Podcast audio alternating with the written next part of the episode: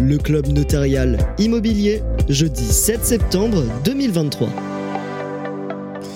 Bonjour, bienvenue à tous, bienvenue dans le club notarial immobilier. On parle évidemment de ce qui se passe sur la région Île-de-France et on a une experte avec nous, c'est Elodie Frémont. Bonjour Elodie. Bonjour. Notaire à Paris, boulevard Raspail, c'est dans le 6e arrondissement, mais on va élargir un petit peu le spectre pour euh, avoir voilà, la vision d'ensemble. Qu'est-ce qui se passe sur la, sur la région, euh, Elodie ben, Sur la région, euh, c'est malheureusement homogène sur tout l'ensemble de la région. C'est la première fois que ça arrive. Même la Grande Couronne reprend le, le le, ton de la petite couronne de Paris, on est en repli. On est en repli en volume et donc ça va impacter les prix.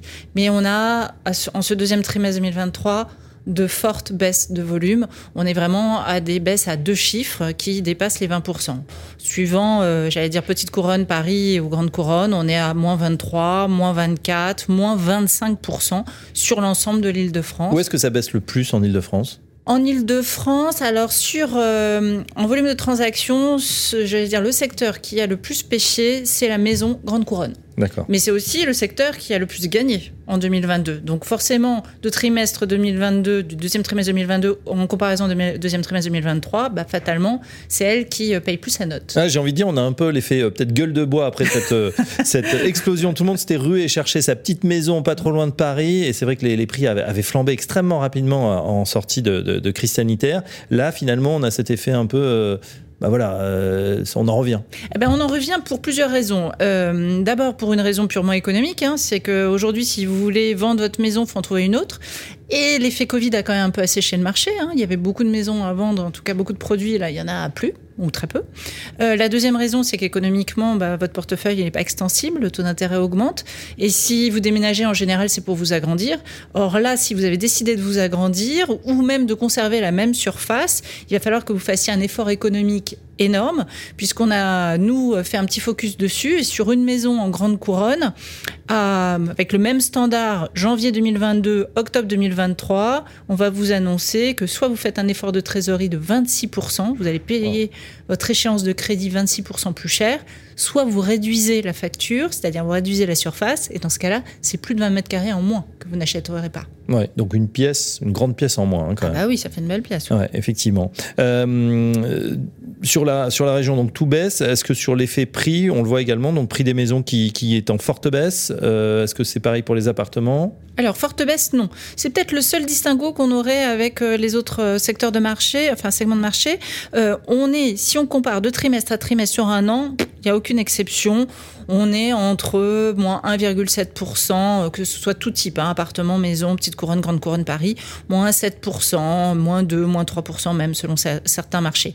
Mais il y a une chose qui différencie, c'est que sur euh, la moyenne des dix dernières années, euh, que ce soit la maison ou l'appartement, en grande couronne, on est encore en positif. C'est les seuls bémols qu'on puisse rencontrer. sinon, sur Paris et Petit Couronne, même en comparaison sur la moyenne des dix dernières années, on est en négatif. Très bien.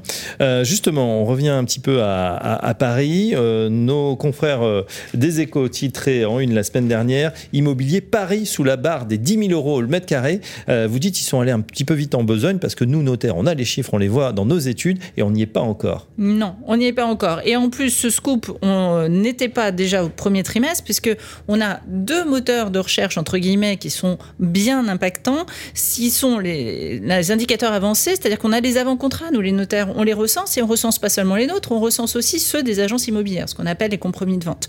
Et déjà au premier trimestre, on vous avait dit non, non, vous attendez pas qu'au deuxième trimestre, on soit en dessous du seuil des 10 000, on les passera pas. Vous dire qu'on les frôle pas, ce serait mentir. Et là, on a encore les chiffres, on a 10 430 euros euh, sur Paris. Et pour octobre 2023, on a encore nos avant-contrats qui nous indiquent que bah non, on reste encore au-dessus des 10 000. Mauvais scoop. Voilà, en tout cas, on tangente les 10 000 et certains arrondissements sont carrément passés en dessous. Ah oui, sont passés en dessous des 10 000, voire même en dessous des 9 000 euros. Hein. Euh, donc on a une espèce de croissant qui débute du 18e arrondissement, qui se profile jusqu'au 15e. Autrement dit, les arrondissements particulièrement périphériques.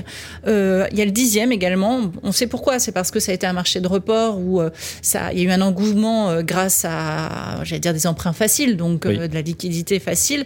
Et donc on s'est beaucoup reporté sur ce marché du 10e. Et là, bah, malheureusement, on a aujourd'hui 8 arrondissements parisiens qui sont en dessous du seuil des, des 10 000 euros le mètre carré. Un mot du profil des, acheteurs pour terminer. Euh, on a l'impression, bah, face à, la demande de crédit qui se grippe, alors là, c'est les chiffres par contre des banques et on voit que le, crédit immobilier, il, s'est vraiment effondré euh, euh, voilà, sur les derniers mois. priorité au cash? Oui, priorité au cash. priorité au cash parce que c'est pas une question d'offre ou de demande, là pour le coup, c'est une question de relation avec son banquier et votre banquier aujourd'hui va demander plus de sécurité. Ça veut dire quoi? Plus d'apport euh, voire même zéro crédit octroyé. Euh, dans ma petite entreprise, j'ai vu des profils qui ne me semblaient pas à risque, euh, qui ont mis jusqu'à 6 mois, 7 mois avant d'obtenir un accord de financement. on voit plus de prêts à 101% qui financent 100% du prix d'acquisition. On voit plus de crédit relais. Autrement dit, la prise de risque du banquier qui est de dire je prête sur la potentielle vente dans maximum un an, ça, il n'a pas envie de prendre le risque, le banquier. Donc forcément, moins de liquidité, bah, ça veut dire moins de primo-accédants, moins de profils à risque sur le, sur le marché. Ça veut dire la part belle a des profils plus euh, sécures. Euh, donc les profils sécures, ben, ce sont des gens qui peuvent payer cash. Mettez-vous à la place d'un vendeur.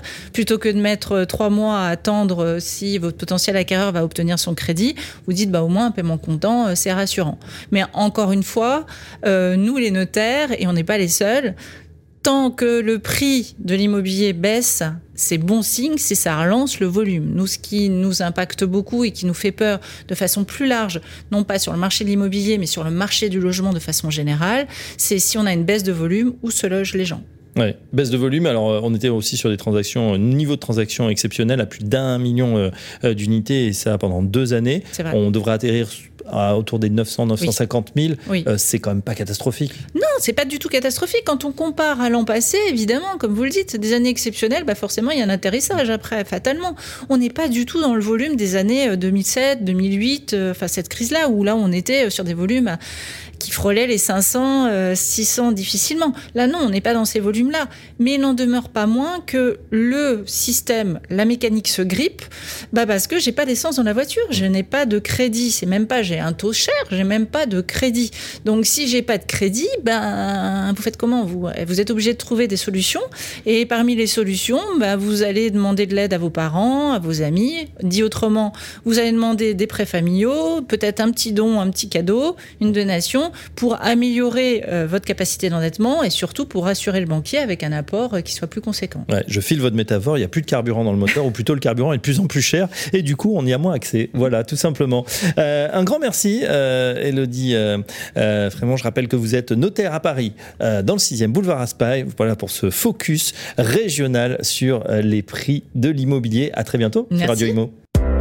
Le club notarial immobilier, jeudi 7 septembre 2023.